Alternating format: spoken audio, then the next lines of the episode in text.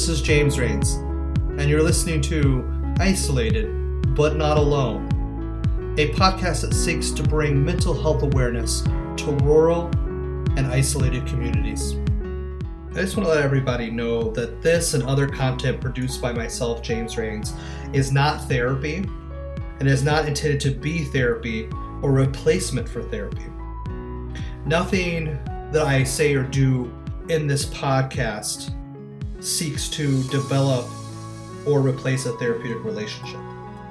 So if you feel like you are struggling or you've been triggered by something that you've heard on this podcast, my recommendation is you consult with your therapist or one in your area if you are experiencing any mental health symptoms.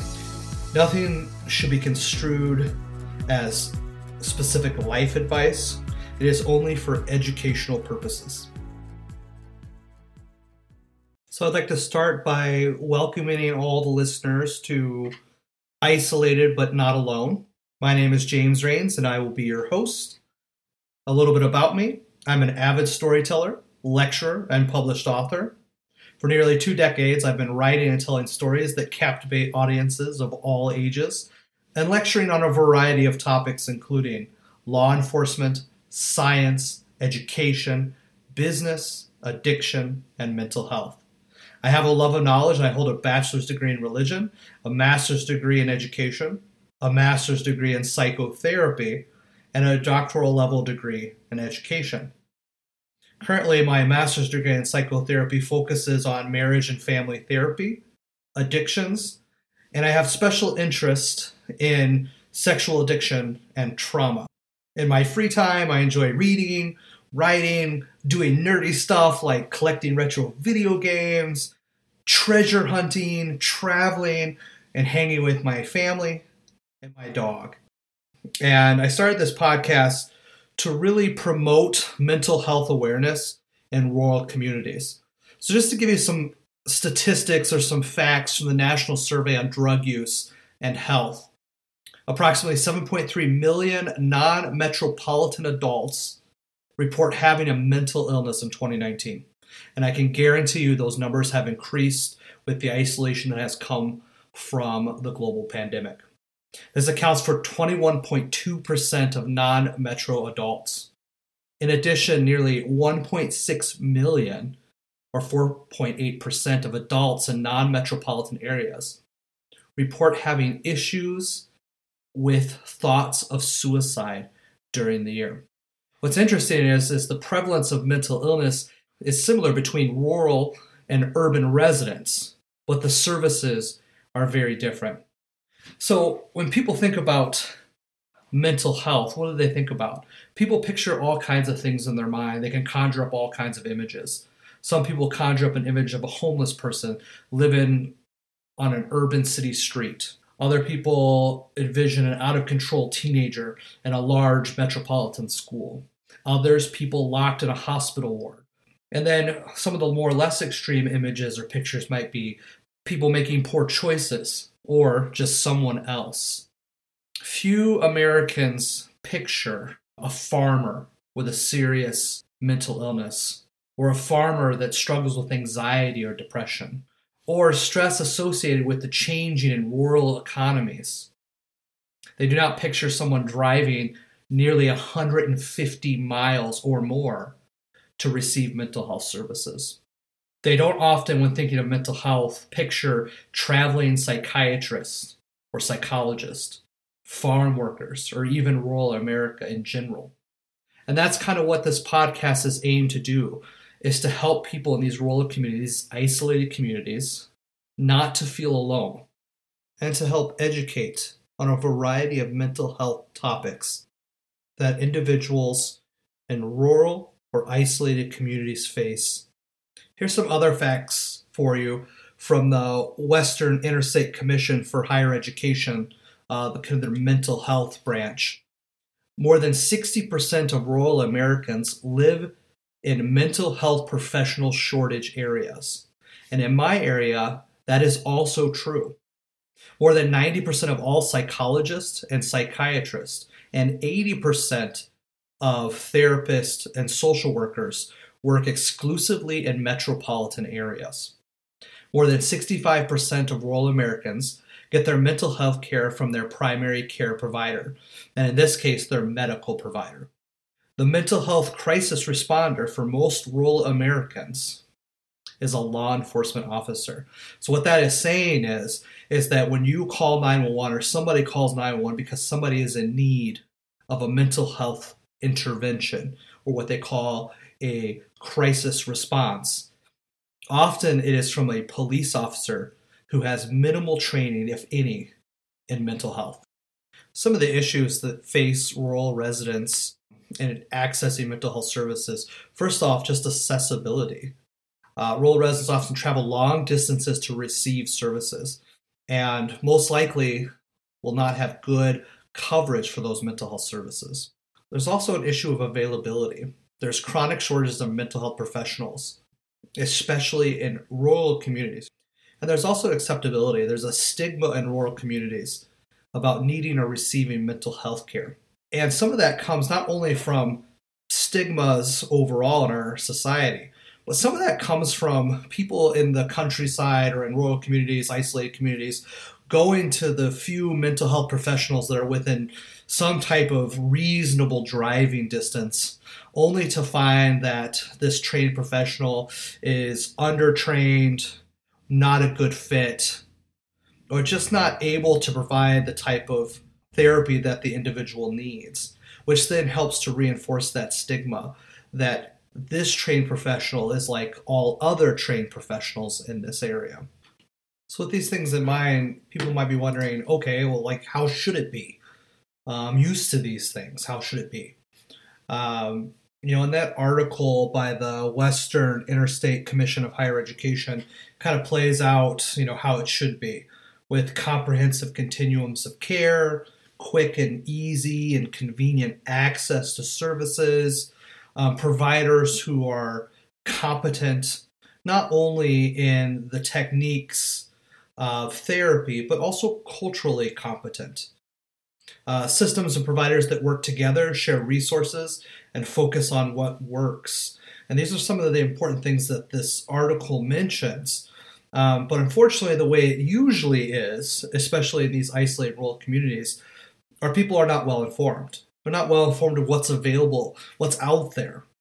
Uh, providers are isolated. Um, part of being a therapist and part of being a counselor is being able to consult with other therapists and counselors uh, when the therapist or counselor comes into something that they don't quite understand or they don't quite have the competency for. Um, so they can kind of figure out some different ways of looking at maybe a problem or something that needs to be dealt with. Or if they are not competent and cannot become competent uh, to assist that client to be able to refer them to another competent individual in the area. Another thing, the way it is, is that service access is confusing and complex. This is especially so in rural communities when there's only so many providers within hundreds of miles of each other. And it also leads to services that are fragmented. They're not holistic. They cannot meet all the needs of the client. They may be able to meet one need, or they may be able to meet another need, but they cannot just provide a good overall service. Provider plans uh, what pays rather than what works. So what that means is is that providers gear their services to what can make them income, and there's nothing in and of itself wrong with that. Um, it takes approximately three years after someone's bachelor's degree uh, to get the right degree in this field, and then about two years of supervised training in order to get fully licensed. And that's an expensive um, process. So it's not necessarily a bad thing or negative that providers get paid for the services they provide. But what happens here is that providers, in order to get paid, have to specifically gear their services around things that pay versus what the client needs. And this can become quite an issue. Another thing that is kind of how things are in rural and isolated communities is individuals enter care later and sicker with a higher level of cost. So at this point, you might be wondering okay, how did it get this way? And there's several reasons. Uh, distance is, is one of them. Stigma, discrimination, lack of good planning for rural areas. You can go to any major metropolitan area and they're going to have a good strategic plan for mental health and mental health access. But it's just not the case in rural communities. There's a lack of sustained effort to prepare and deploy professionals into rural practice. Uh, in my area in particular, one way that they try to get individuals into this area is to offer tuition forgiveness. And that sounds like a really good thing, and it is a really good thing. However, there's so many like things surrounding that that it becomes more of a hindrance than a good thing. Let me give you an example. So you move into this rural community in which I live. There's a couple of larger, multiple county uh, mental health community based agencies. These agencies, in order to get therapists, to get counselors, to get um, individuals into the area, will often offer this loan forgiveness. However, they also require a two year contract in order to get these services. They require that the therapist be fully licensed. So, a lot of folks who are looking feel that some of these hoops just are too much. Also, a lot of these agencies require non compete contracts. So, not only do you have to sign a non compete saying for the next, let's say, two years, I'm not going to work for anybody else within five to seven counties nearby other than this agency. And if I decide that my values and the values of this agency do not connect, then I'm not going to be able to work anywhere else within five to seven counties for two years after I leave that agency. So most individuals are just not going to do that, especially in this day and age Another issue of how did it get this way is one size fits all planning and funding.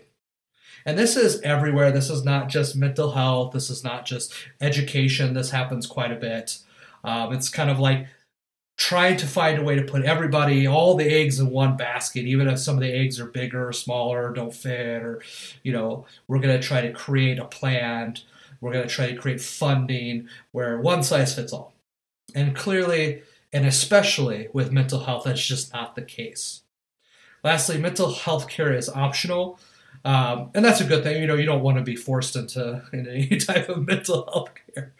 But um, it's optional in the sense that, like, a lot of insurances, HSAs, things like that, they just don't feel that, or maybe maybe they do feel it, but it's not a priority. Mental health is not a priority. You know, people start having physical pain, they start having mobility issues, they start having anything go wrong with their physical body. And almost immediately they're seeking to take care of it. But with mental health, people can go a very long time being very mentally sick and not see a need, or maybe not even know that there is a need and do not seek treatment or help in that regard.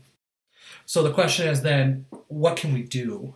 And I'm a big like talker with my hands, and it's probably not the best thing for podcasting because I'm literally here, my hands are moving. Uh, I'm banging into things, so I apologize for any excess noise uh, that my hands make as I as I speak with them via uh, a podcast. So the question is, what can we do? So there's lots of things. A podcast that educates people on mental health in rural communities is one of them uh, advocacy, public education, and just improving mental health integration and understanding the communities in which we live in is very, very important. And developing plans based on the knowledge and the needs of that particular community. This research goes on to um, provide programs that work, and it's got several programs in here, but there's one I want to focus on because it I relate to it more, and it's programs that work Alaska. And the reason why this means a lot to me is because I've lived in Alaska actually twice, and I've actually seen this in action. But it's kind of a partnership between the University of Alaska and the kind of the native health cooperatives who train and support village mental health aides. And these village mental health aides often are located in more of an urban area. Now it's Alaska, so when I say urban area, there's really like one two large metropolitan areas, and then there's lots of smaller cities, towns, uh, villages, things like that. but often there is an aide that lives in one of the larger urban areas or towns that then take um, remote planes, or excuse me, they take planes to remote islands um, to provide those cares for a period of time, then they come back. And they are able to provide care and support for people with mental illness living in kind of these remote um, native villages in Alaska's interior, as well as some of their islands off the chain. And so it's kind of a it's an excellent program. I've seen it work because um, a lot of times some of these villages they don't even have roads. I lived on an island off the coast of Alaska, and some of the villages there didn't have roads, but they could have people flown in via like prop planes and seaplanes um, in order to provide whatever is needed during the time that they could go, and then they would rotate out to um, go back to where they lived, and that way there was a constant connection of people getting the mental health services that they needed. So that's kind of a little bit of what I want to talk about. It's kind of a funny story, though, I want to share before the end of this podcast is that when I was moving into this area, um, it was kind of the local buzz that a shrink was moving into the area. You know, first off, I just want to talk a little bit about um, what is the difference. And if you didn't know, shrink is, is actually a slang term for a psychiatrist, uh, psychologist. Those that's usually used most with those two, but it can also be used for psychotherapist, which I myself am. Now, what is the difference, though? What is the difference? And I'm going to kind of leave the podcast with this so that folks can have an understanding of what I do versus like what a psychiatrist does or a psychologist. So, oftentimes people use these interchangeably or they just don't understand, um, and that's okay um, because there's not a lot of training and knowledge in these role areas about who does what and why they're doing what they're doing. So, all three of those folks have significantly different training. Um, so, for example, a psychiatrist is a, oftentimes a medical doctor, I should say, not oftentimes, all times, a medical doctor whose training and knowledge base is about uh, the treatment or the diagnosis and the treatment of mental illness um, often through the use of medication. Um, they would not be necessarily, and though there are exceptions, would not necessarily be doing the day to day therapy uh, with a patient or client. A psychologist, on the other hand, is specifically looking at um, assessment.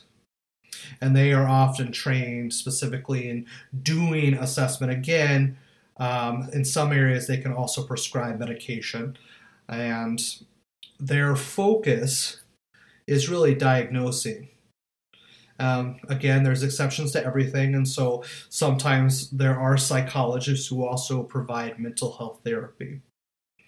Um, psychotherapists, counselors, therapists, um, their role is to develop the therapeutic relationship and to work on helping the client to address mental health goals for the long term process of healing with that individual. Um, social workers tie into this as well. Clinical work, social workers can also provide therapy as well. Um, social workers' niche, however, is they often look at their programs. They're seeking to help get people attached to programs. And I know that's a very simplistic way of putting it. And if you're a therapist or a social worker or a psychologist or a psychiatrist and you're listening to this and you're like, whoa, wait a minute. Um, I'm just trying to give a generic, uh, very broad kind of approach to the differences. So, for example, myself as a counselor or psychotherapist, I am not going to be prov- providing any type of uh, prescription or dealing at all with medication other than to kind of monitor how the client feels the medication is doing for them, and then with the client's permission, connecting with their medical doctor or their psychiatrist to determine if there needs to be any changes. Um, just like I would not necessarily be predominantly doing assessment, though I do have some training in assessment. And those are kind of some, like I said, the broad differences. Again, I just want to take the time to thank you for tuning in to the very first broadcast of isolated, but not alone. And I hope you come back to hear more content